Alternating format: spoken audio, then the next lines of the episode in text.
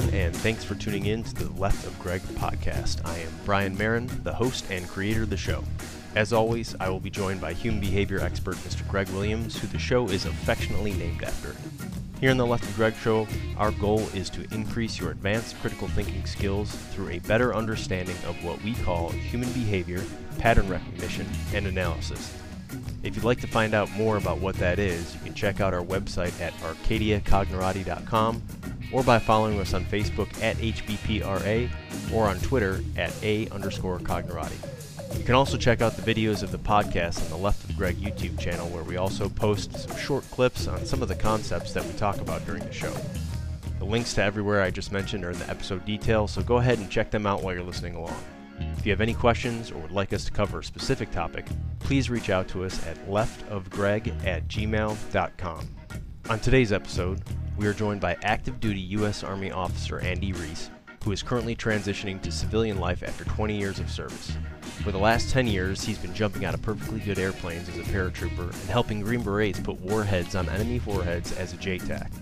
Andy is also an expert in the psychology of elite human performance, having taught at West Point and the Air Force Academy, in addition to consulting with professional athletes in sports, the U.S. military, first responders, and leaders in business.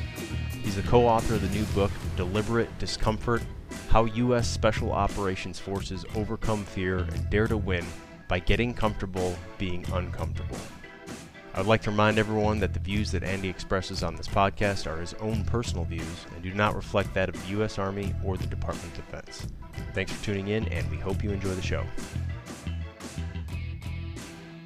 All right, Andy. Well, uh, thanks for hopping on here with us. So we'll just kind of go ahead and get started. And I know you've got a uh, you got a pretty good story. Uh, I think we'll start with how you know Greg and and HBPRA and his program. So I know you got a good story at least to tell on when you first met Greg, and I think we should we should kind of start there. Yeah. Well, first, guys, thanks uh, for having me on. It's a, it's a real honor and a pleasure. And uh, to be with uh, not only you, Brian, but uh, w- with the infamous uh, Greg Williams, who I've been a, who I've been a big fan of for a long time, ever back when he was working with the, the U.S. Marine Corps with the Combat Hunter program. And uh, so I'll just I'll caveat that with saying, hey, I, that's when I got familiar with uh, your guys' work with HBPRA.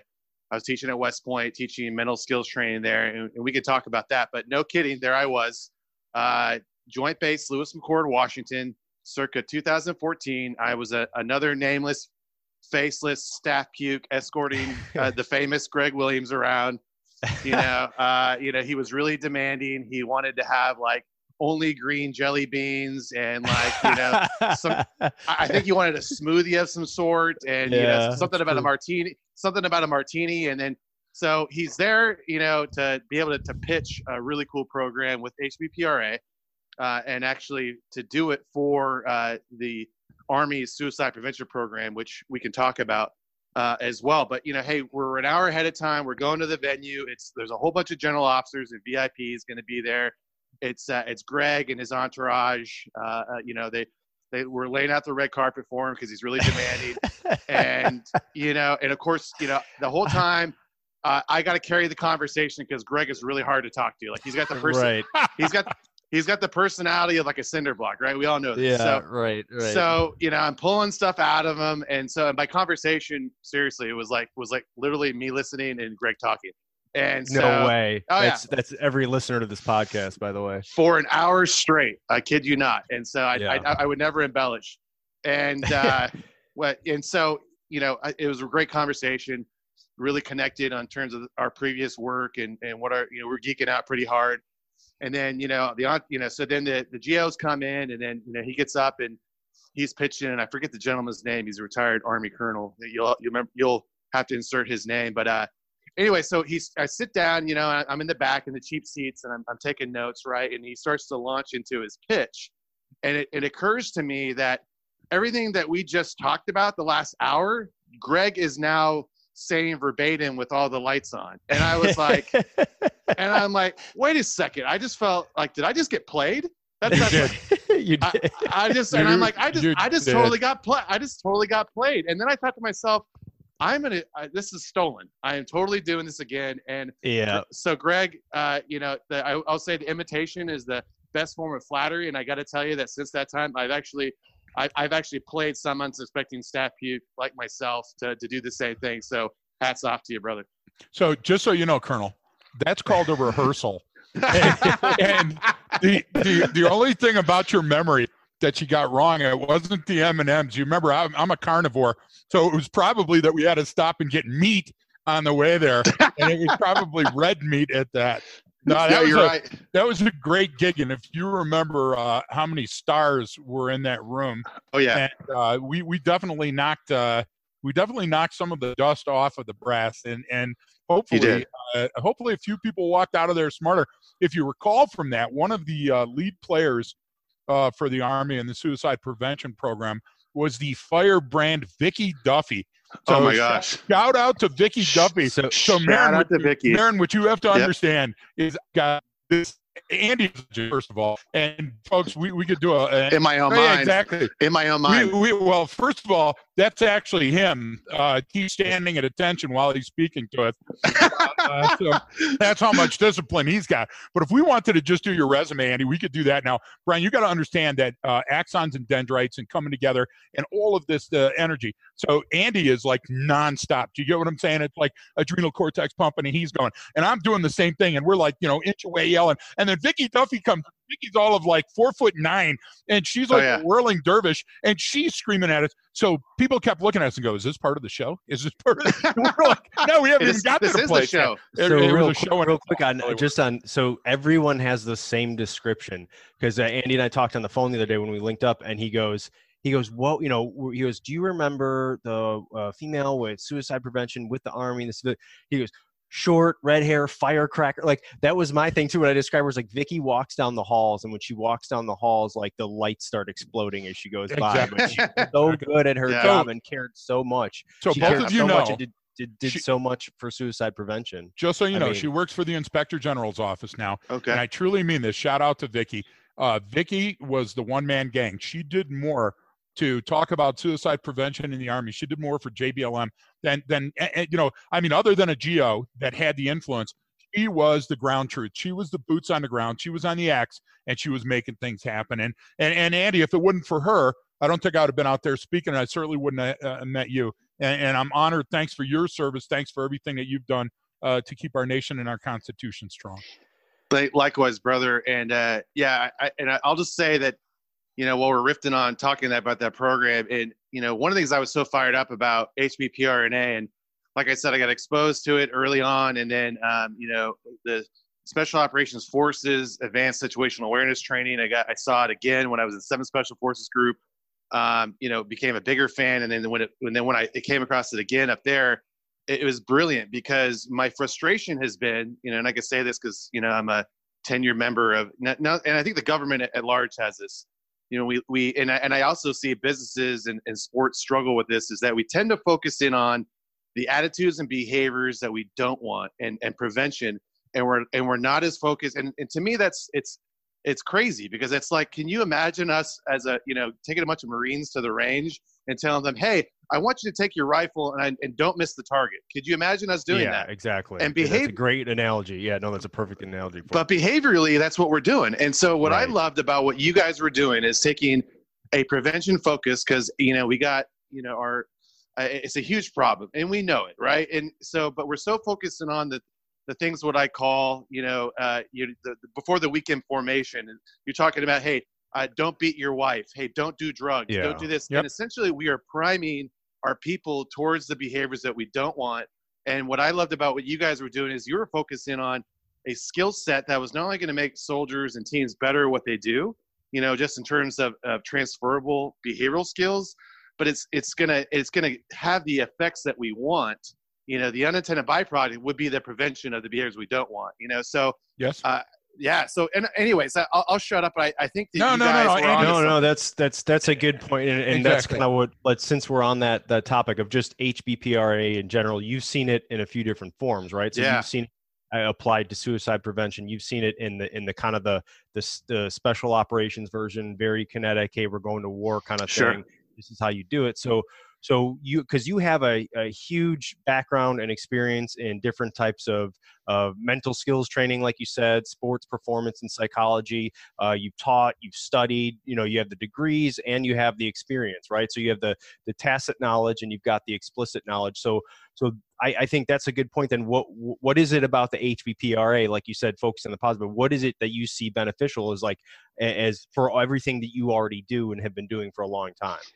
Yeah, well, I, I, I think the, the principles having to do with baseline uh, anomaly and decisions is, is a universal construct. I mean, that's first and right. foremost.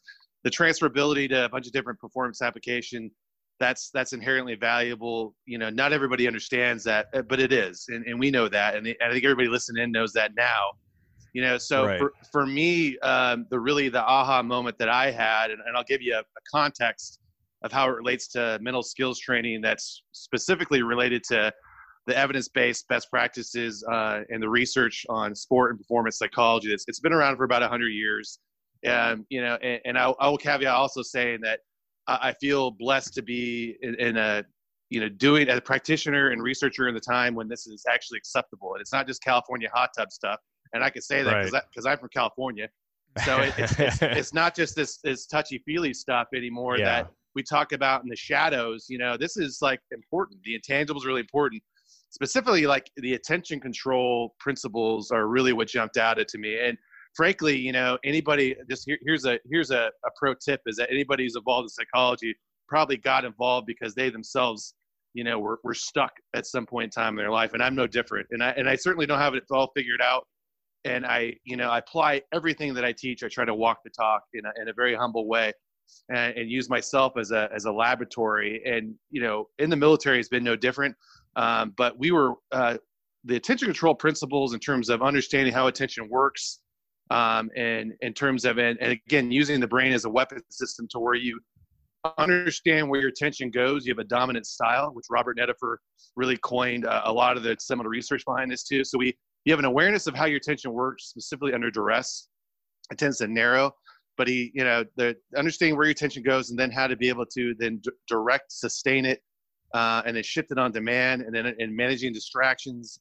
Right. A lot, a lot of that is what brought me into this world. Um, and we were doing, we were teaching a lot of this to different populations.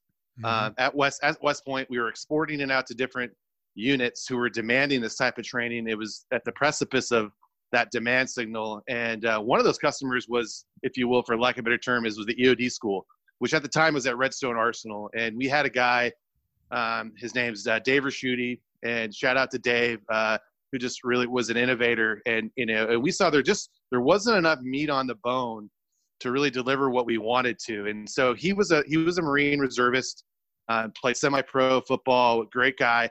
And he he came across the Combat Hunter program, was exposed to it, and everything that, that you taught, Greg, and uh, and said, hey, what if we take this this program the Marine has and we add it to the and we we mix it up into this gumbo uh, uh, you know uh, mental skills training that's going to make these EOD technicians in their basic and advanced school make them better at what they do. You know, which is everybody's watched the movie uh, the uh, the Hurt Locker, right? You know, it's kind of become right. pop culture. The guy in the bomb suit, you know, diffusing yeah. diffusing the bomb. I mean, talk about high stakes situation, you know, and where attention is really fundamental. You know, so to me, you know, adding the situational awareness piece into that and the and all the principles that you teach in HBPRA, and that, and that's just one example that I think where when you blend these things together. Uh, but essentially, from a cognitive and emotional standpoint, you know, everybody has to understand, be aware of their baseline.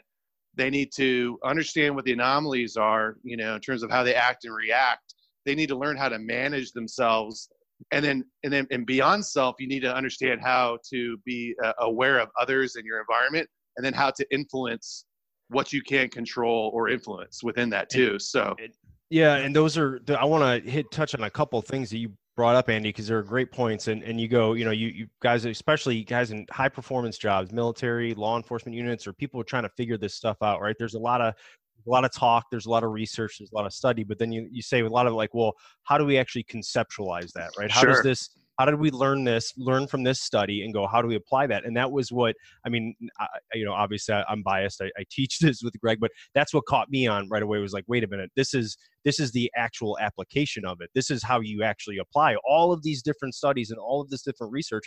This is the way to do it. And and you because you, you you mentioned something not enough meat on the bone with, with in that i would i would say a lot of studies a lot of training yeah there's not enough there to really go on. And that's why the academic community always says oh we need more research. We need more research. Sure. And, and we're, we're, in the meantime we're out here applying it. And anything evidence based, which is I love. Where there's been, you know, we've been poked and prodded by Army Research Institute, uh, Office of Naval Research, a whole bunch of different other research organizations that went, holy crap, you know, the research shows this works, and here's the the knowledge, skills, attitudes, aptitudes, abilities you walk away from, and they're all based on you know what did the spiker report that like 40 different psychological principles that said this is the application of it right mm-hmm. here this is mm-hmm. what you're learning. This is how you take another person's perspective right? Because that's we all say that right? That like think like the enemy think like a bad guy. Okay mm-hmm. they're platitudes. They're empty platitudes. No, no, but, but without they, training right, without, without training, training, and without an architecture they're empty it's, platitudes. it's it's a great way to do it and it's that external and internal skill set and that's what you, you know you just mentioned right there at, at, the end of your comments too is about reading your baseline and that's what i always tell people is like you want to get good at the skill set stand in front of the mirror and do it. Sure. You know what I'm saying? And, and figure out what it is that you're putting out there, what it is that, mm-hmm. that you're doing and how you're affecting your environment and reading your baseline. And, and when you get good at that, it's easy to do everyone else because sure. you know yourself well. Yep. And I think that, that comes into, you know, like you said, there's there's sports performance, there's different types of emotional strength training, there's this, there's mindfulness, there's all these mm-hmm. different terms and studies. And, and what I look at them as is people are out there trying to figure this out and, sure. and do hey, I got this great concept. Let's get really good at that. And then uh, it might be good or it might only work or maybe it's not fleshed out enough. And that's what always brings me back to the HBPRNA. And like you said, you know, I, I went once I went down this rabbit hole and started, you know, and, and Greg would always say, hey, you know, the answers are all your answers are in your instructor guidebook. Well, what guys would go like, "Hey, this doesn't tell me what to say on slide, you know, 237." Yeah. But what what's written in there is, "Hey, this is um, the second law of thermodynamics." Hey, this is Heisenberg's uncertainty principle. Mm-hmm. This is Gödel's incompleteness theorem. This is what game theory is. And so I'm going like, but like, of course, just one paragraph on it. And you're like, wait, what? Yeah. And then you, and it's a great go, paragraph where yes. I, where I streeted up in my Detroit knowledge, but, so, but, but it was a drop but, on the tongue, you know? But that, that's the idea is then you start going down and then literally the longer, the longer I taught this program, the longer, the longer I would have been doing it, I feel like the less I know. I mean, mm-hmm. the more I know, but the the farther in depth I could go, where I went, oh my god, I could never, I could do this for the rest of my life and never fully understand. And so that's what hooked me. I was like, I could continue this and apply this to so many different domains. And and you hit it up right there with the different performance stuff. So I, that I was just relaying kind of my experience is is is very. It sounds like it's very similar to kind of what you have and what you're trying to do. Let, let me throw something in about human performance, and and because uh, human behavior pattern recognition analysis is all about human performance and critical thinking. Yep. And yep. so I'm traveling the country with some people in this thing called SUDEM back in the day, the small unit decision making. And so the best and the brightest in the world, and I was lucky enough to to be asked to drive the car because I'm nobody. I'm not, and I've never been anywhere. And so this guy sitting next to me fascinates me because he's talking crap to everybody that's in the sled before our next brief. And uh, so I asked one of the people with me, I go, hey, who's this guy? And they go, well, that's Pete Carroll. And I go, well, what's Pete Carroll doing for a living? Yeah, they go, they go you're shitting me. And I said, wow. no, Pete Carroll. I've never heard of him before. So Pete Carroll went on and spoke before me. And sorry, Pete, because I love you like a brother. But Pete goes on and talks about his new book, Winning Forever, right? Oh, I love it. About this yeah. strategy, and he's talking about all this stuff. And he comes off stage, and I go up there, and I'm like, this guy's full of crap. He gets to choose from the 1% of the best of the best of all college athletes to put together a team where he's also got the subject matter experts, like eh, you know, the lacing of the football, the lacing of your shoe, how you you know hold your clipboard. He's got all this other stuff. He's up there talking about winning forever. And the body count that was coming back from Iraq and Afghanistan was yeah. staggering. So I mm-hmm. walked up and I immediately went for the jugular, and I'm like, you know what, we're missing. We're missing that combat corporal. We're missing that person that's on the ground mm-hmm. making life and death decisions. And you know what? Many times he's a GED recipient. Many times it was a, a choice yeah. that, hey, go to go, go to jail or go into the service. And you know what? We have to give them something back. And that is how do you take sage gray beard material and put it in a usable construct where that young person just come hey they didn't pay attention to high school so going taking them back to high school ain't going to do it they, they, they don't have that academic acumen. So so making it too academic is ridiculous. And and, and i'll give an example brian. Uh, our viewers don't know andy that well yet but they certainly will after this. And they they because brian or uh, andy we have three uh, we have three loyal listeners where you have hundreds of thousands of people that know you. But uh, and and I just got a I don't know if you were seeing me play on the phone. Daesh just called, and they're all excited that you're leaving because they're they're losing a lot of people out of the ranks because you, Andy. And so Daesh is saying uh, they're planning on their on their reunion. But the idea nice. is that a, a, a, guy a guy like you, when we first met, you had it at hello. And and Pete Carroll, who's a genius and who knows how to motivate humans and knows how to uh, uh, put people in there, just didn't anticipate that he had to go back to uh, shirts and skills uh, skins basketball on a weekend in Detroit and and have that same impact. Does that make sense, Brian? Do you get where I'm going there? Yeah, I, I, see. I see exactly what you're saying. Is that that's the difference, and that that kind of goes into a lot of the different studies or a lot of different performance stuff. And you've got different high, like especially uh, you know different books that are written on like you know high performing CEOs or these high performing organizations. Like yeah, like guess what? when you have the all that money, funding, all yep. you got all that money you got uh, you've got the best and the brightest you've got the the top 1% of the top 1% greg yep. so so it move that decimal point over one more spot no, because that that's who's there. And then mm-hmm. when, when when the U.S. military, you it's called you've got who you got, right? And that's, that's exactly. And Andy, you're you're not a cake eater. Andy, you're not the platinum club member. You are now. I mean, you're a, like I said, you're a legend, but you weren't always. So you, you had an upbringing.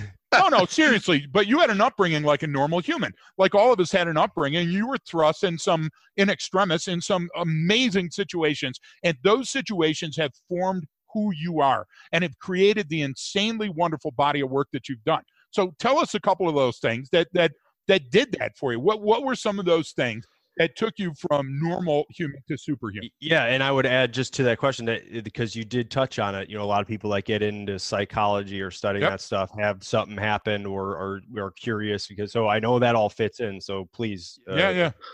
No, well, well, well, first of all, I, I appreciate what you guys are saying. Um, and uh, believe me, I, I, am not superhuman. I, I am every bit of uh, just a normal dude uh, from California who's just trying to figure it out. And you know, I, I, will say that you know I've been very lucky by some circumstances, and I've had a lot of uh, inspiration. But I, I think first and foremost, what I like to focus in on is just the going through the struggle, you know, and having uh, really had at an early age, you know, from the time, um, you know, I went to West Point, I, I, was really struggling. I went to the prep school. I wasn't good enough um, in terms of my math scores. Like I, did, I didn't even take calculus my sophomore year or my senior year because I didn't think I was good at math, you know? And so I was a good enough football player. It wasn't great, uh, but I was recruited to go play football for Army and went to a prep school. And, uh, and boy, did I just really struggle um, with you know the academic side of things specifically and uh, and it really um, you know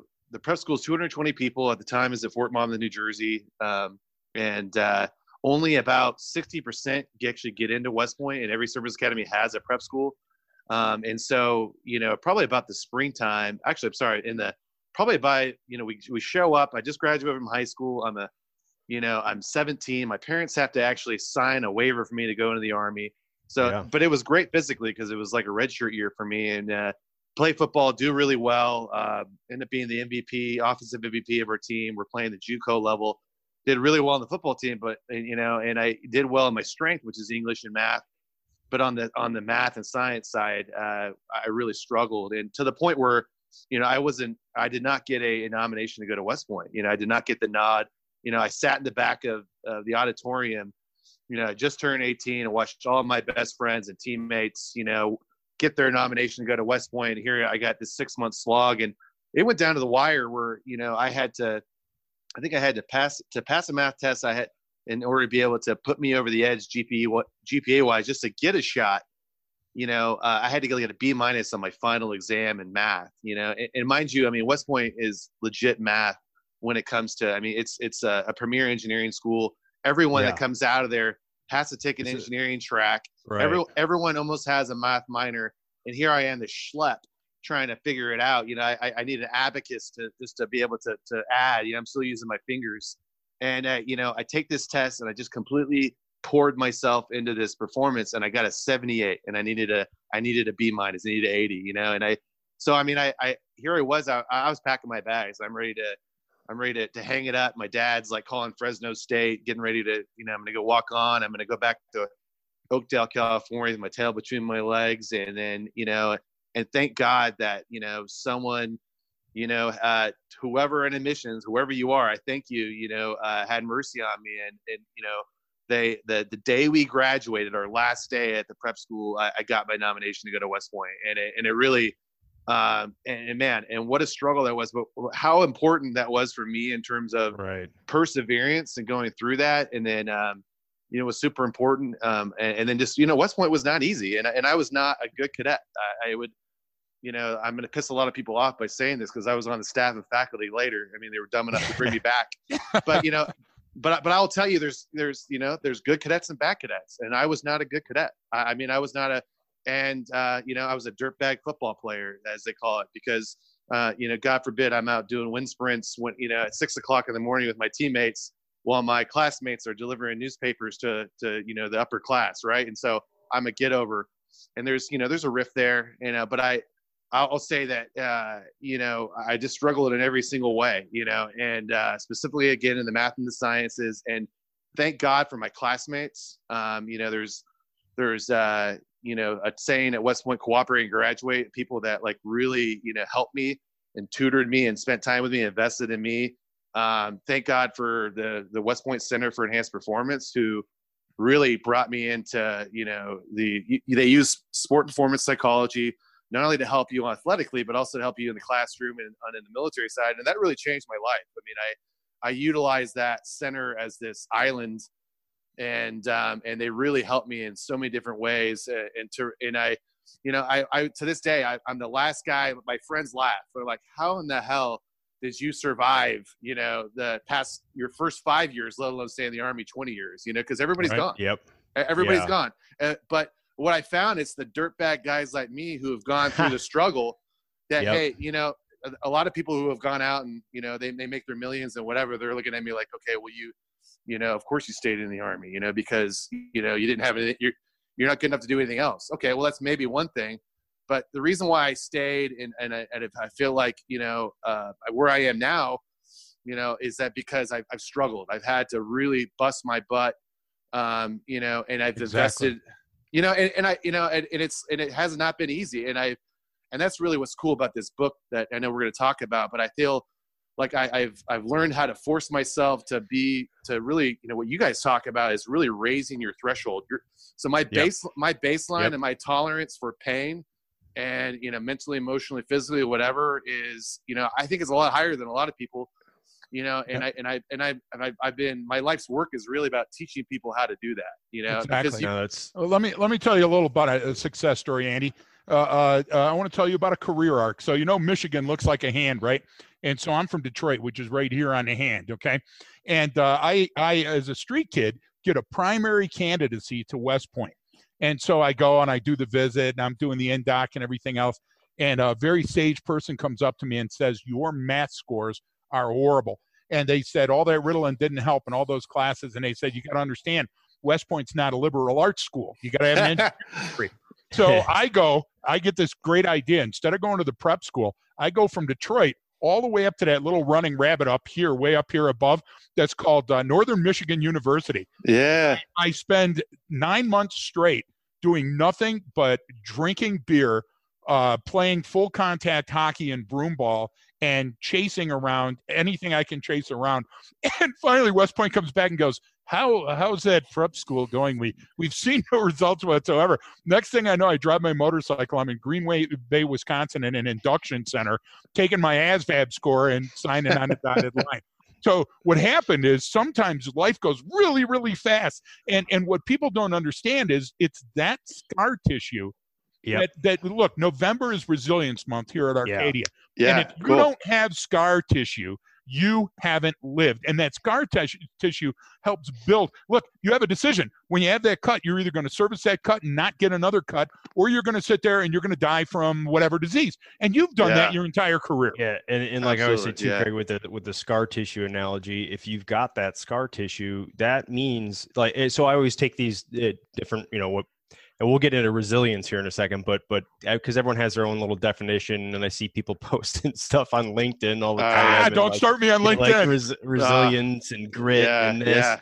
and it's like okay, like, and then because we we like to use the analogy, Greg d- does the chumbawamba. You know, I get knocked down, but I, I get up, get again. up again. never gonna keep I getting love it. and and yeah and, and you love it because you get it and I, i'll use that to people and then someone who's an academic will go well technically it's not just that and you're like okay look man this is what's worked for me so but but uh, so it's so funny with the struggles with that stuff too because that sounds like the first high school i went to i had to test into is a really good school and then same thing a little of the way through the the, the jesuit priests there were like hey you might you might fit in somewhere you know else what it is? It's the pool in the pond. Do you remember when, Yeah. when they were going, there's a pool in the pond, and we think the pond is better Yeah. than you? That's a But- Caddyshack. but- We've but- all been subjected to that Caddyshack, Yeah, Brian, but we found sure. back.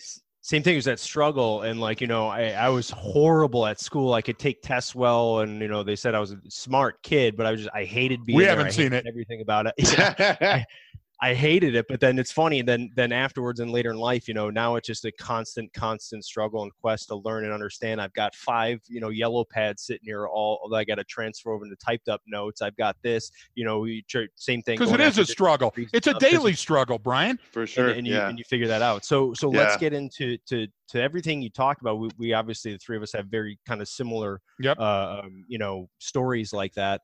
Um, but you know, get into kind of what you're going into with the book and what you guys Yep. call resilience. I know it's funny that I saw in the book, you know, I because I've used the term all the time is is you know get get comfortable being uncomfortable, and which is such a great. It's I love little little axioms like that, little Sure. state statements that that you could design a whole course a book write a book about just what that means like we use the our, our motto of training changes behavior well that's a very Mhm. simple way to look at it but Yeah. but that means so much so so get it t- tell us about what you're Yep. We're uh, excited. working on right now yeah Yeah. Uh, so, you know, do we want to talk about definitions or? You know, can well you get you get into the think? resilience and how that led you into the book and how you define Yeah. it and what you talk about Okay, yeah, be a great perfect. Perfect. So uh, again, let me uh, first say that um, you know, again, you know, sometimes you get these opportunities that really kind of shape who you are, and they just don't happen for a reason. I, I really believe that. And uh, so I went back and, and taught at West Point, um, you know, I, you know, I was going to get out of the army, and and frankly, I just had a long deployment. It was difficult. I missed the, Yep. you know, again, a, a struggle. You know, I mean, I was, you know, forced into be a combat advisor to do a job I was not really well prepared for. Um, had a lot of success, a lot of failures. You know, missed the birth of my second son. My wife is just like, hey, we're we're done. You know, we had two kids, and then I get this incredible opportunity where you know, Carl, Dr. Carl Ohlson, uh, just a great friend, longtime mentor, who was a captain working with me when I was a cadet, goes back, gets his PhD and, at Penn State, and then comes back as the director. And another really great friend named Doug Chadwick, uh, who's now the head sports psychologist for the Colorado Rockies, just was reached out reaches out to me um, through the Army football, uh, you know, kind of network there, you know, and says, "Hey, are you interested in, in coming back to West Point?" And I get this amazing opportunity to go back and teach. Uh, to me, you know, just a my intent and initially going in was like, you know, ask my wife, "Hey, you want to go to West Point?" Um, hell yes. And so, you know, I, I was looking for the opportunity just to pull off on the roadside of life, reintegrate my family, and then and then figure out what's next in my life. And I and I just discovered this love for teaching, you know, especially at the university level. You know, I, I went through a certification uh, with the venerable Dr. Bernie Holliday, and it just it was the best class I've ever had. And then and then shortly after that is then the Army developed its resilient, and the Army and the Air Force actually, the Army's resilience program, which was then called Comprehensive Soldier Fitness, and it was uh, Mhm. a partnership between the University of Pennsylvania's Resilient, resiliency program and um, and then and obviously they were bringing together these other parties in the space. And so I happened to just get tagged for a hey you go down to Penn, go down to the University of Pennsylvania in downtown Philly and figure out what this is all about. And you know, and lo and behold, I end up you know uh, someone called me the architect of the Army's resilience program or one of them, and, and I'm like I don't really see myself that way, but I, I was I was as you know young officer you know, really help develop the curriculum for that and really get deep with that, you know, and meet with guys like you know, one of the the giants of modern psychology, Marty Seligman, Dr. Karen Reivich. Yeah. Um, you know, some and, and so like you know, I, I got to and here I am. I'm, I'm I'm brand new. I have no master's degree in this field, and here I am. I'm trying to make sense of what is performance psychology, what is positive psychology, how are they interrelated? How can we make them work together to make soldiers better at, and teams better at what they do? You know, and so what, one of the things that I, really walked away with was you know because words mean things, guys. Like you know that, and it kills me like with these bumper sticker platitudes, just like you talk about, Greg. It, it like really is like fingernails on a chalkboard, you know. Uh, Mhm. and so my inner geek is just like I have to like always like temper it down, you know, put it back Yep. in the cage and, and so you know to me in very very simple terms but i think the beauty of taking things that are very complex is then to take them very make them very simple so you can apply them and get good quality reps in and i think Yeah. um, what i say when i talk about the difference in the difference between resilience and performance and even other things like grit um, perseverance is really you know performance is like playing offense so let's take Mhm. football football because I'm a I'm a football guy, right? Yep. So you know, to let's take a football team to to you know you defense wins championships, right? That's what they say. You know, Bill Belichick has proved that, and so you have to have a really stout defense. And to me, from a mental and emotional standpoint, you that is really the prevention side of things because you're preventing the other team from scoring, right? Yep. and and i think but performance psychology is really all about scoring points right? That that's winning. That's executing tasks at the upper of your potential consistently over time. It's not the zone. It's not this unicorn and rainbow magical fleeting moment. It's Yep. how well do you do when things really are when shit's hitting the fan? And that's why i use the word that's why i'm using the words optimal because you're getting the most out of what you have um, in that moment to execute tasks at upper range. And then you know and then there's interrelated things in there as well too. You know obviously grit is a bridge. Um, adaptability is a bridge you know that i call special teams you know. And so um, those are the things that help bring all those other aspects of blocking and tackling from a psychological standpoint together. And i think what uh, what kills me is that you know like you guys say is is when we we these uh these really niche areas and when they take uh you know mindfulness is the latest one Yeah. you know, uh, I, yeah. and, and I and I love mindfulness. Don't don't get me wrong, but I what I don't like is when people think it's the end all be all hack quick fix. Um, it's the you know it's the only tool in the toolbox that you need to unlock your potential. That that is false. And, okay? and people get yeah people get wrapped up in that just not with that uh, with, with a lot of things that they do right because like greg and i are good about saying like look we're, we're one piece of the puzzle I, I think it's a pretty big piece and i think if you Sure. get really good at this piece it'll it'll lead you to a lot of better areas but but we're not everything you know and yeah, and a lot of people go no you just got to do this and if you focus on this and then That's what right. happens you, that goes through a cycle and then the next thing picks up so yeah you, you can continue but i see that in so many different areas and so i'm not knocking it i'm just saying you know No. it- like just in just in a timeline what, what you just had is andy just brought up uh, uh, there, there are people that are legends in the the taking and blowing the dust off the psychological and actually putting it on ground truth application. So you named marty seligman. Marty's a, a, a genius. When we joked about the uh, potential of uh, the triangle leadership resilience and suicide and how to how to use these applications there uh, we used to call that the uh, penn state to the state pen because you had to go to both of those institutions to fully Yeah. understand it. Uh, Dr. Carol Ross, uh, Gary Klein. Uh, uh, next week we've got Dr. Joan Johnson on. Uh, uh, these are the people that had it at hello and have been doing this since the. If you go to Seligman, since the '60s, and then if you go to ONR and you go to the Army Research Institute, the information is there, folks. It hasn't changed. But the problem is you have this this mentality uh, at higher levels. First of all, that you can't do it unless you have a PhD. Then the second part Right. of it is that the, the government accounting office says, well, wait a minute, uh, uh, you know, who are your sources? And you go, yeah, I invented this stuff. And they go, well, you can't because you have to have a source. you ever, I know you've been into that a lot, Andy. And then oh yeah. when we were doing the counterterrorism manu- manual, they go, well, who should we cite? I go, cite me. And they go, we can't cite you. And so how did Yeah. you fight through that, that bureaucracy? How did you, how, you know, uh, and, and you really got an inside track, which is amazing, but you earned it, brother. How, how do you keep your head up every day and keep fighting the good fight? And, and where did the book come from? Where, where did your inspiration for the book come from? Yeah. Uh, so to answer the, the first part of that question is, um, you know, I kind of saw a little bit of a train wreck happening, and so um, I ended up leaving, or I actually made a choice. I went to special operations because, you know, uh, 10 Special Forces Group was developing a, a really holistic human performance program. You know, I ended up going to the Special Forces community because they were really truly adopting the the athlete model that I felt like where this uh, mental and emotional piece fit into the other components of the human dimension. So that's that's in part why I ended up going to the Special Forces community. And you know, we have things like THOR3 and Preservation of the Forces family, who really get it. And granted, they don't have it figured out. And, and every practitioner and leader in those organizations will say that, hey, we're we're struggling with scale and scope, and and everybody's go. and everybody struggles with that now too.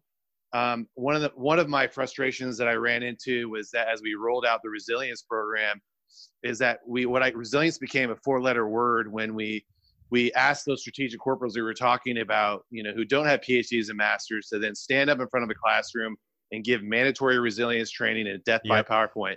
Yep. And, it, and it and we took this incredible program that would otherwise, you know, uh, probably have actually really had maybe some potential good effects on the behaviors we wanted and the ones we didn't want, and we ended up uh, and we ended up bastardizing it. I'm just going to go ahead and yeah. say it, you know. Right. And so and, and so to me, like where we're at now, but the good news is still alive, and and the good news is that we're, we're at this opportunity now. We're having the conversation to where we can say it's really about application. And so to me, you know, what I'm trying to do at the very grass at the grassroots level, like with the 75th Ranger Regiment here, who is just a phenomenal organization culturally. Um, you know, but again, you know, they're trying to wrap their head around how do we then take, you know, because you know, mental and emotional skills, because they're intangible, as you guys know, were never designed to be beholden into the classroom. Precisely. They were. That's it. Yep. Yep. They were. That's been the be, key. Exactly. exactly. Absolutely. And they were. They're, they're meant to be applied and practiced, and with feedback from expert coaches and leaders. Yep. To you then learn yourself. You get feedback on how to do it right. You improve. You know, and then you know, and that makes these intangible skills then tangible. So let's get it out of the classroom.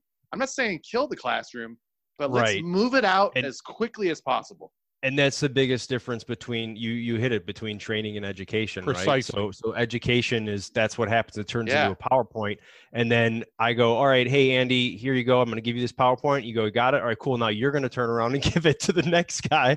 And that's just yeah. the third grade teaching the second grade. And, God and it doesn't work. It's it's it's you got to have that expert model and that's that's training though. What you're talking Absolutely. about is that, that coaching is. that mentoring is has to be a process of okay man like look here's what you're doing here's how you need to fix it. Are you skin your knees a little bit there? Okay well that's called this and right. now you get to that next level. All right hey you see how you made that mistake but, but part the of the part of the problem there brian is is that i'm no that's god god telling me to shut up.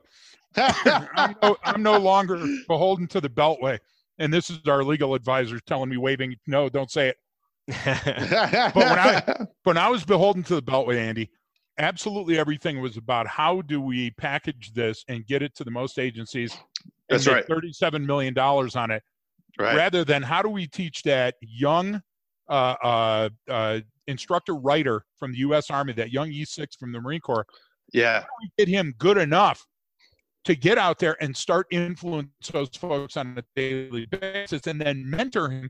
We started T3 at the very beginning. Yeah, and if that's you great. Don't have a train the trainer component. Yeah. what you do is is is you're paying forever for the good idea fairy to come in and and repackage the program and give a new name to the program, and every four or five years it's back in the show. Yeah, we face that. I know you face that.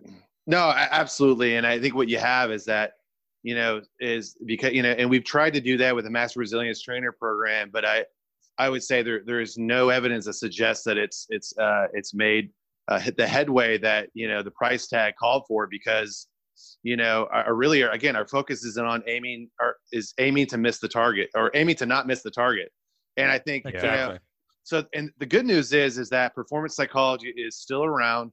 Um, there are, you know, there are experts, you know, at local installations who are available. It's just not the coin of the realm. It's not the focus. It's kind of an afterthought, which is, you know, so. But I think the fact that it's still live, there still is an opportunity. And the good news is, is that there are pockets of junior leaders, you know, who uh, who who get it and um, who are getting after it. And I think they're and they're seeing the results. And I think there's lots of case studies that are out there. I won't spend the time mentioning what they are, but I but what's interesting is that you know the reason why this kind of led to what I do uh, outside of the military is that you know the army, you know, the military, we can we can rip on it because guys we're products of it, but uh, yeah. you know, but hey, you know, guess what? And and our first responders and emergency medical services, as you know, Greg, our business leaders, they they they are probably even further behind in terms of hey, how do I develop these intangible attributes yes. that I, that I know are going to impact our bottom line in terms of developing our employees, right? Exactly. Uh, yeah. Yeah. They're, so they're seeing yeah. that. So I'm sorry, continue. I'll, but yeah. No, no, no. Yeah. And so, uh, yeah. Anyways, uh, I'll, I'll pause there. We can talk about. No, the, so so that that's a good spot. Everything you brought up because I was kind of gonna get into you know organizations talk about uh, you know culture and resilience and performance and doing all this stuff and and like you just said people are realizing that now what that is and how to do it and people are batting around we, we've worked That's with and talked with a bunch of great uh, law enforcement agencies who ho- hopefully we should be starting work with them soon as well. Yeah. But that are, are taking that. There's one group uh, uh, from there we don't have to talk about where, but they're literally taking that SOCOM kind of model mm-hmm. and and doing it for Brilliant. every person at their agency and and and this is what you're talking about and they they come to us because they hear us up they hear a podcast and they go hey this is exact the things we're we're trying to figure out you're saying the words this yep. is what we mean this is what we mean. that's mean. right so so I, I just talked to a, a, Turner Construction Company at a veterans event thing at their headquarters, and same thing. It's about building, you know, culture, and there's leadership involved in that, and and that trust. And what I, I told them, you know, a good high functioning team, you know, you you operate at the speed of trust right so so that's the ideal that's optimal mm-hmm. performance but i would be interested in getting kind of your take on things and how you see because you know people talk about the culture of an organization but yeah. that really means a lot and and leadership plays so much into that so i know you kind of deal with that eh, with with private organizations and sports teams so how do you see that and, and how it compares to the military yeah, this is actually chapter one of our book, and it's there for a reason. Um, you know, you're going to find out. But I think one of one of the cool things I get a chance to do now um, in the twilight of my, my career here is I so I, I help support uh, a faculty a, a university size army school here at Fort Benning, and uh, and I spend most of my time supporting the our faculty and our, our, instructors. But I get a chance to teach once in a while, and, and I and actually teach this uh, kind of talking about the psychology of trust and what I call it again in very simple terms, but I think it's effective in communicating how why trust is important, how it works, is calling it the currency of optimal performance um, at the individual like at the yeah. individual and organizational level. And I and there's been some and, it's, and again it's based on some really good research. You know, Paul Zak, who um, mm-hmm. who wrote Trust Factor, who I know you're aware of. Uh, Greg and Brian yep. and, and yeah and so and but also uh, Dr. Bob Rotella who talked about a lot with in sports psychology was this I you know in the game in the book golf is a not a game of perfect is this idea about training yourself to trust yourself. And a lot of people think about trust as being this interpersonal um, exchange, which is true. And that's where a lot of uh, Zak's work is on this too. But what I like the Rotella approach really starts from the inside out. And I, when I talk to my students, um, you know, I say, hey, you know, think about when you're in the Wild West and you're start if you're in Dodge City, you know, uh, in the 1800s, and you're opening up uh, the bank of trust as a leader you know what was what's the first thing that you got to be able to do you know to be able to get people to invest in you uh, you know and to be able to you know you got to be and the answer is you got to secure the people's money right so the inside out approach of you know learning how to train yourself to trust yourself um, i think is incredibly important i think it starts there and, and, then learning how to then you know be able to you know I, I think a lot of people think that and I think when we understand neurologically how oxytocin works, which is statistically, you know, probably insignificant outside of, you know, probably, you know, trustworthiness or when uh, somebody else is constantly, we constantly evaluate each other whether or not we're worthy of each other's trust, right? You know, and right. so, and then we get in these dynamics, and and I think a lot of leaders think some, you know, they they go one way or the other, tend, and I don't want to make it binary, but it's like, hey, well, they've got to they've got to, you know, earn my trust before I trust them which I think is a yeah, false which, assumption because yeah, it really is. Yeah, it really it's is. a false assumption. That, that, should take a while. yeah, yeah. Good luck with that. How's that working exactly. for you? That's, that's, yeah. that's what I that's what I say. And the reality is, is that you have to be a trust giver. It means that you have to be willing to right. lo- loan trust, but you have to loan trust as a currency, but with terms, and that has to be. And then there comes in the the the you know the the sister of trust, which is communication, which is you know in the military we talk about counseling but you know um, we, we talk about communicating expectations and accountability and, and what that looks like and uh, and we get into the nuance. Um, you know, I kind of use a stoplight model uh, uh, when it comes to inter- interpersonal trust. So there's intrapersonal, which is within self and training yourself to trust yourself, and then there's interpo- interpersonal, which is beyond self between one or more people. And you know, and I use I, I walk through a, what I call a stoplight model, which you know there's there's green light behaviors that we want and we encourage. Um, there's yellow light behaviors that are kind of become warning signals. You know, they're they're habit that are habits and then there's red light behaviors that are the red lines that we say that hey that, that people can cross and then the other really interesting conversation is is like okay let's say somebody crosses a red line and which is we're tend people we tend to especially leaders tend to focus in on the red lines and and not yeah. the and not the green and amber behaviors but then hey how do i rebuild trust once it's broken because people people yep. are people are going to screw up and, and we we don't want to be this adverse to failure, you know, um, in all its forms or mistakes. Uh, uh, so, like, how do we, you know, at what point in time, you know, how do we rebuild trust, you know, once it's broken, right? If it is reparable, first of all, yes or no. Then, if it is, how do we go about doing that? And, and I think that's a really interesting conversation um, you know, because what happens a lot of times I see on the corporate side is that hey, they just get terminated. You're, you're terminated. Right. You're, you're uh, but that's HR. HR doesn't have an architecture for yeah. fixing. HR has a you know black and white, right is wrong, this is out.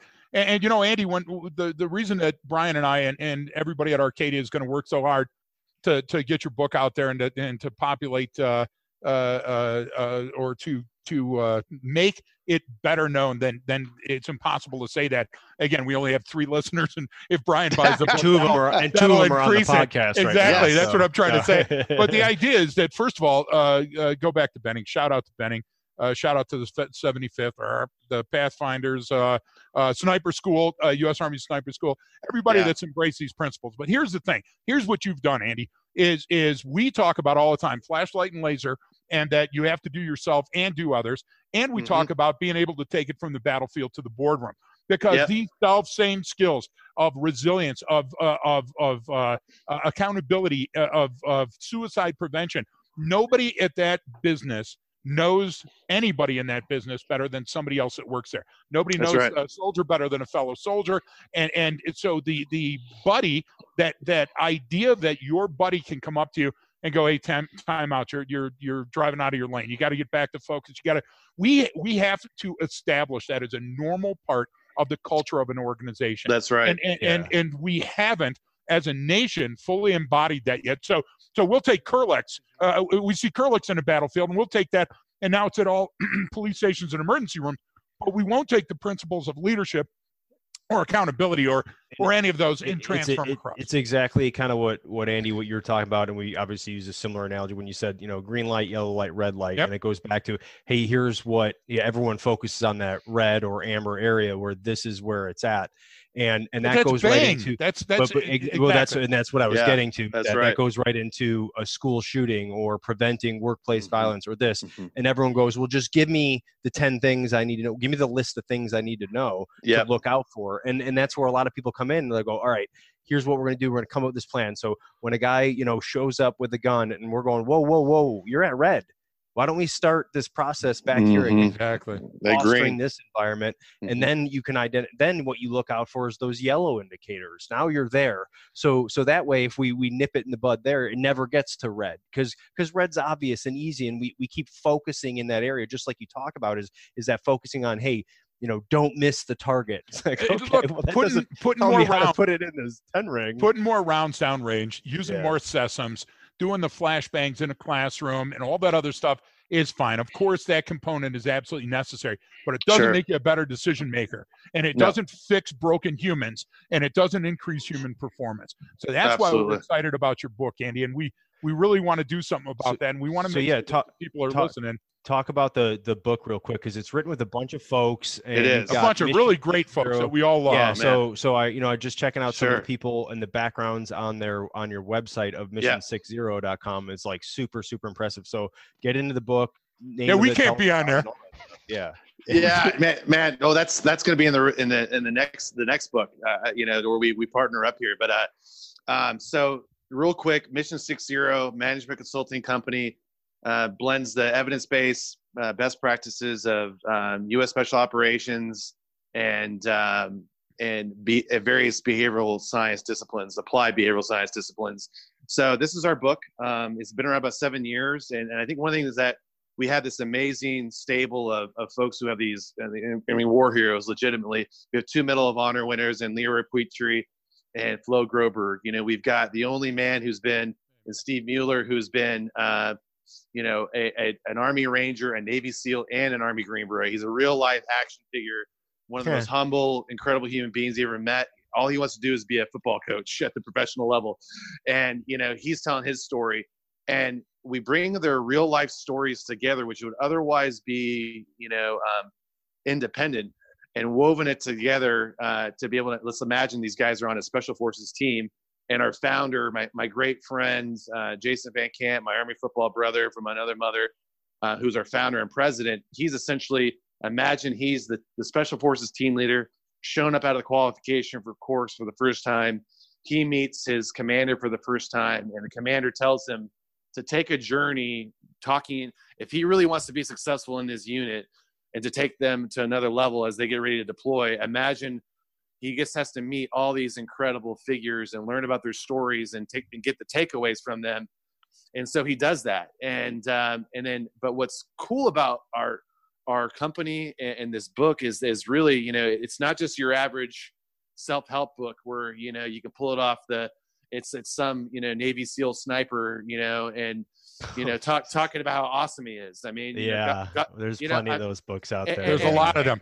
And, and God yeah. love them, and God love them, you know. But I mean, you know, they have some incredible stories. But really, it's the it's the so what and now what that we bring to the table. Yep. And I and and that's where our, our stable of scientists that i'm fortunate enough to help kind of lead and, and be the lead uh, cat herder there is uh, amazing practitioners who are established in various fields of psychology sociology um, who not only teach but practice uh, and have amazing stories themselves a lot of them are, are former athletes leaders in business and they write the science section which really so for every single chapter we have really a specific takeaway where we get into this the not only briefly the science, but the usable application and how to take what you just learned from this amazing uh, Medal of Honor winner, um, you know, which a lot of people think, okay, that's great. I, I how, how does that relate to me? Well, that's right, what exactly. That's, that's where we, we connect the dots. Yeah, we, we call that the so what, Andy. The so what? The yeah, so what? You, yeah, you so get what. right to the so what. You get so right to the so what, and and so uh, I, I'm really, you know, I, I, as a you know as kind of the contributing editor, that was mine was my job was to be the keeper of the so what, and, and hopefully I've done, I, I, and hopefully uh, that I've done a good enough job. I'm really proud of my team. This was a, you know, it's one thing to write a book, which I, I didn't appreciate, but it's another thing to to write to have a, you know, to have 24 co-authors and, and try yeah. to and try to cobble this together. Um, right. But, but, our really our goal is to provide this tangible artifact we can put in people's hands that's going to make them better at what they do. That that's the flat out. But, that's that's a that's exactly what we're, we're we're trying to we always try to do right with giving that so exactly. what to every lesson learned like you just talked about there's a book or a movie out all the time and everyone goes oh wow that was cool you just go what what what do we get out of that and that that's hugely important i see that stuff too with different even writing stories everything so greg writes these great lessons learned we put them up uh-huh. on the uh-huh. website and and you know there you know it, it'll loop together three events or some topic and you're like wow that's that's incredible. So he did one called uh, april is the cruelest month and it's about you know the significance of name is there something in a name? And he tied a bunch of different stories together in school shootings and he talked about uh, the kid uh, i to forget his last name uh, jeremy who the jeremy deal Jeremy Deal, sorry, who who's a kid, high school kid, in Texas, committed suicide in front of his class years ago. Mm. Pearl Jam wrote the song Jeremy. It's in. Oh, okay, okay. Right? I didn't know that. Yeah. So yeah, so uh, you know, we had posted that. We post some of our articles on on Medium, which is the um, uh, writing uh, website. They publish stuff, and it's really cool. They got all kinds of great stuff on there. Mm-hmm. They recommend, but but we had it on there and so you and i get my daily email from them hey it, you know articles you might be interested and that one pops up about uh, not Greg's, but about that story. And I was like, oh, this should be interesting. And I click on it, and it's a, a, page long with one photo in there, and it says, hey, this uh, happened, and this is actually related to the song Jeremy mm. by Pearl Jam. And it got all these likes and shares and all stuff. I'm like, um, so I never do this. I try never to do this, but I commented on there and I put Oh, a you link. didn't comment. You went for the jugular, brother. I put a link to Greg's story. I said, "Hey, if you want a better understanding of what this is about, try mm. this story." And the Yeah. author, like, "Hey, what's wrong with my?" Like, commented, like, "What's wrong with what I said?" I go, "Nothing's wrong with it." I go, "A, a child, a broken human, killed himself in front of his friends. Can we fucking learn something from that to prevent the next one?" Like, Yeah. d- your story is is clickbait. Like, you got Yeah. a bunch of you got paid money for that and Right. what's the takeaway what did jeremy learn you profited off his death like why don't we learn Yeah. something and, Right. and prevent it and it's just like like in a, and it's amazing to me how many of those stories like that are out there where it's just like hey here's the story and you're like well and A- a- Andy, Yeah. Andy, would you would you put uh, industry leaders and the biggest brains and everybody else in the same room, and you said, okay, let's get this done and let's pay Yeah. it forward. And there's so Yeah. many people out there that aren't paying it forward. There's so many people out there that say, hey, my little bandwidth, my little transmission here is more important than everything. That's why I get on my rants. And and first of all, you crushed a Marin spirit because Marin has been trying to write a book ever since I've known him. i know Yeah. i can't And- write i'm a and the marine great i'm a thing was marine is first of all so it's going to be So- a crayon Well, drawing he had a napkin with a flat-sided crayon, and there was a series of clicks and grunts. yep and so now he doesn't know what to do there. And the second Yes. thing is that uh, I would caution you, Andy. Uh, Mission Six Zero. First of all, shout out to them folks. Look it up. Look up these real heroes. I'm nobody. These guys are the ones. And I want you to take a look, Andy, on there uh, somewhere on the site. It listed you as the science officer. And I would admon- I would admonish you to look back at Star Trek and remember what always happened to the science officer. Yeah. You know what I'm Oh, Oh my god. So they always got shit out before anybody else. So Yeah. just No, that's remember hilarious. that. No, no, it's, the, it's funny that because uh, yeah, I, I'm like I'm trying to change that because it's like uh, I call it like, hey, we've got you know we got you know the team of teams approach and we've got the freaks and the geeks and by That's freaks great, thing, it's yeah like, and and I, I'm the I'm the chief geek, you know, so I'm I'm going for that title, you know, I, I, you know I could care less about titles just like you guys, you know, it just uh, yeah. like you like you, like you said yeah you know and it, it's it's like hey it, but I, to me it, like, like you said it you know i'm glad you said that because i think sometimes they're you know people are going to look at us and i and i think especially especially you know in, in some of our naval special warfare community there it's really been Oh, it's it's it's really been and, and, and I hate to keep frowning on it, but they you know, and I'm not going to bag on them because they got a bad name and, and they've been you know they really tampered it down, you know. So I'm not going to rip on the seals. I'm not going to do that because you know, but because frankly, you know, people can look at what we're trying to do and say, hey, well, these guys are trying to tell their war stories to make a buck, yeah you know. on it yeah And, and, exactly. and, and you know, and, and I think that's not really the intent. It's to say, No, it's not. It's not. yeah, Andy, listen, you you don't have to defend that at all. I'm sitting in an airport. I won't tell you the airport. And this young guy, obviously with his Under Armour, I knew his game and you know saw him coming. And he he picks sitting down next to me, which is a big mistake, which you know, Andy. And so as he sits down next to me, he pulls out a book, and I I recognize the title of the book immediately. Uh, and uh, I go, hey, I like the book, and he goes, oh, that's great. I go, where do you work? And he worked at Trade Tradoc or TCOM or something. He goes, oh, it's excellent reading. And I go, yeah, Oh, that's, gosh. that's really good stuff. Well, the great thing about it is is is the book that he happened to be reading was just stolen liberally from uh, from the cover to the title to everything else uh, by people we traveled with back in the day, and and it took me years to get over the fact that who cares as long as the information is getting out there. yeah, The idea is you know you got something good when everybody else in the world is claiming it. Do you get what I'm trying to say? And Andy, Well, your yeah. stuff is right on. It's spot on. So there's a couple of things I want to make sure bef- bef- before we close because Marin's always got an agenda and he's always sending me he's always sending me texts saying shut up and let him talk. But the idea is, Andy, one, I want to make sure that you're going to be back on with us. Can you do another pod with us? hundred percent.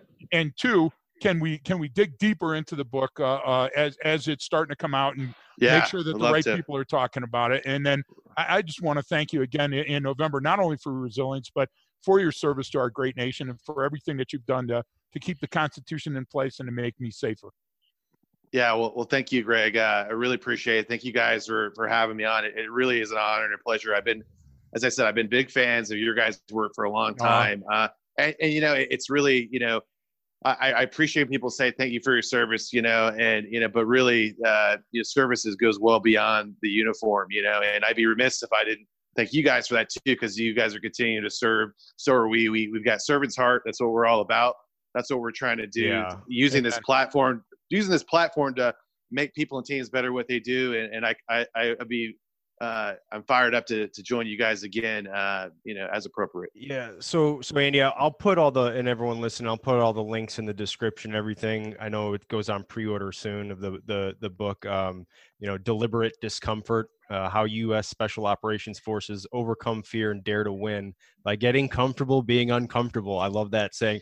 My other favorite one Yeah, too buddy. is uh, that that I, I like to use is uh, um, I kind of got it from my my brother, but it's you know no one no one can kick my ass like I can. There you go. And amen. you know it, it's kind of more like a it, it's a it's my own mental health resilience kind of way of looking at it like there's no one is going to be tougher on me than me and i try to be positive about that right so when Sure, i'm beating right. myself up to go well what would I, what would someone else say about me right now? Hey you Mhm. know they might be actually pretty impressed at that or i'm kicking myself in the ass. So so i like that one as well but i'll put all the links up and then and then i'll i'm going to check out the book and read it and then what i think maybe what would be cool is like you know i'll t- take a chapter or story and we Mhm. come back we just talk about just that one story and the science behind it so we can be almost laser focused on Yeah. one topic i think that maybe something like that or, or if you've got one in specifically in mind that you think would be great i think after the we all want to out- make people we all want to make people faster and smarter and harder to kill we want to Yeah. make them more resilient we want them to Yeah. back off from the edge and take another look and andy you're helping us do that so you're to be applauded for that uh, i will have to call the other guy that uh, pays attention to our broadcast and make sure that he can that he can be on on the same day yeah. Uh, but listen Yeah. listen thanks so much for being on brian yeah we, we appreciate andy uh, i'll reach out with you with everything and we have thanks for coming on man Thanks, guys. You guys rock. That's all for today, folks. Thanks a lot for tuning in. Remember, you can follow us on Facebook at HBPRA. Check out our website at arcadiacognerati.com. Please, if you enjoyed the show, like it, share it, tell your friends about it. Get the word out there. And if there's something you want us to cover directly or curious about, go ahead and get a hold of us by email at leftofgreg at gmail.com. Thanks.